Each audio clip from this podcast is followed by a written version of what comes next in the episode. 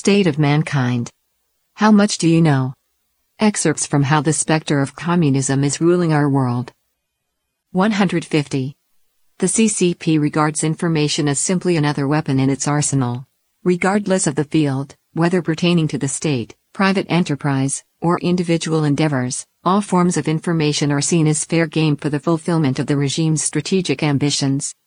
The CCP has also used legislation to force all Chinese people into participating in its unrestricted warfare.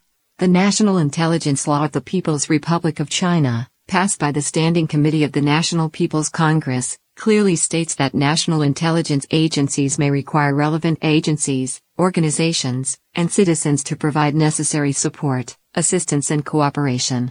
This means that any Chinese citizen can be coerced by the CCP to collect intelligence and become a spy. This form of intelligence collection has never been seen before. On December 12, 2018, the U.S. Senate Judiciary Committee held a hearing about the CCP's non-traditional espionage activities. Bill Priestap, Deputy Director of the FBI Counterintelligence Department, revealed the characteristics of these activities. They sometimes play by the rules when it's to their advantage, while at other times, they bend and break the rules to achieve their goals. When capable, they also try to rewrite the rules and reshape the world according to their own requirements. John Demers, Assistant Attorney General of the National Security Division of the U.S. Department of Justice, testified that the CCP's Made in China 2025 plan, while on the surface aimed at improving innovation, is essentially a handbook for what to steal. He disclosed that from 2011 to 2018, over 90% of the cases of economic espionage allegedly involving or benefiting a country were related to China, that is, the CCP, and that over two thirds of the trade secret theft cases are connected to China, again, meaning the CCP. In the previous section, we discussed the CCP's hacking companies and inducing personnel to steal Western intellectual property. In fact, the CCP's espionage is far from limited to intellectual property. The CCP controls all major private companies in China and uses these nominal private enterprises for international intelligence gathering. Ted Cruz, the U.S. Senator from Texas, said Huawei was a Communist Party spy agency thinly veiled as a telecom company. Its surveillance networks span the globe and its clients are rogue regimes such as Iran, Syria, North Korea, and Cuba.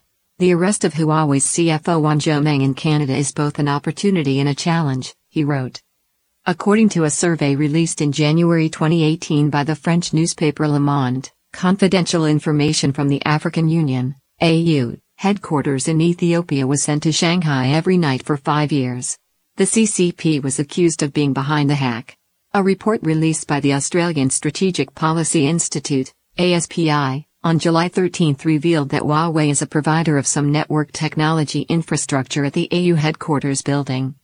Andre Ken Jacobsen, a postdoctoral fellow at the Center for Military Studies in Copenhagen, said, What is worrying is that the CCP can get very critical and sensitive information. They can enter a system that controls our entire society. Everything will be connected to the 5G network in the future.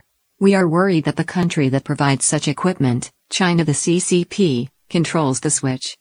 In China, the CCP uses cameras, computer networks, and artificial intelligence equipped with face recognition technology to create a ubiquitous monitoring network. If it is not stopped, the situation prevailing in China today is likely to spread around the world tomorrow. At the same time, the CCP has used hackers on a large scale. As early as 1999, the CCP's hackers disguised themselves as a Falun Gong overseas website and attacked the U.S. Department of Transportation. The department contacted the Falun Gong website to clarify the facts. Then the relevant personnel traced back and found that the real hacker came from an intelligence agency run by the party. In June 2015, the U.S. federal government was invaded by CCP hackers who stole a large amount of confidential information, the information of more than 21.5 million Americans. Affected people included 19.7 million government employees and 1.8 million family members of these government employees. In November 2018, Marriott International announced that private information, including passports, of up to 500 million guests was attacked by hackers, dating back to 2014. U.S. Secretary of State Michael Pompeo confirmed on December 12 that the hacking was carried out by the CCP. Marriott is the largest hotel supplier to the U.S. government and military. From Chapter 18 The Chinese Communist Party's Global Ambitions.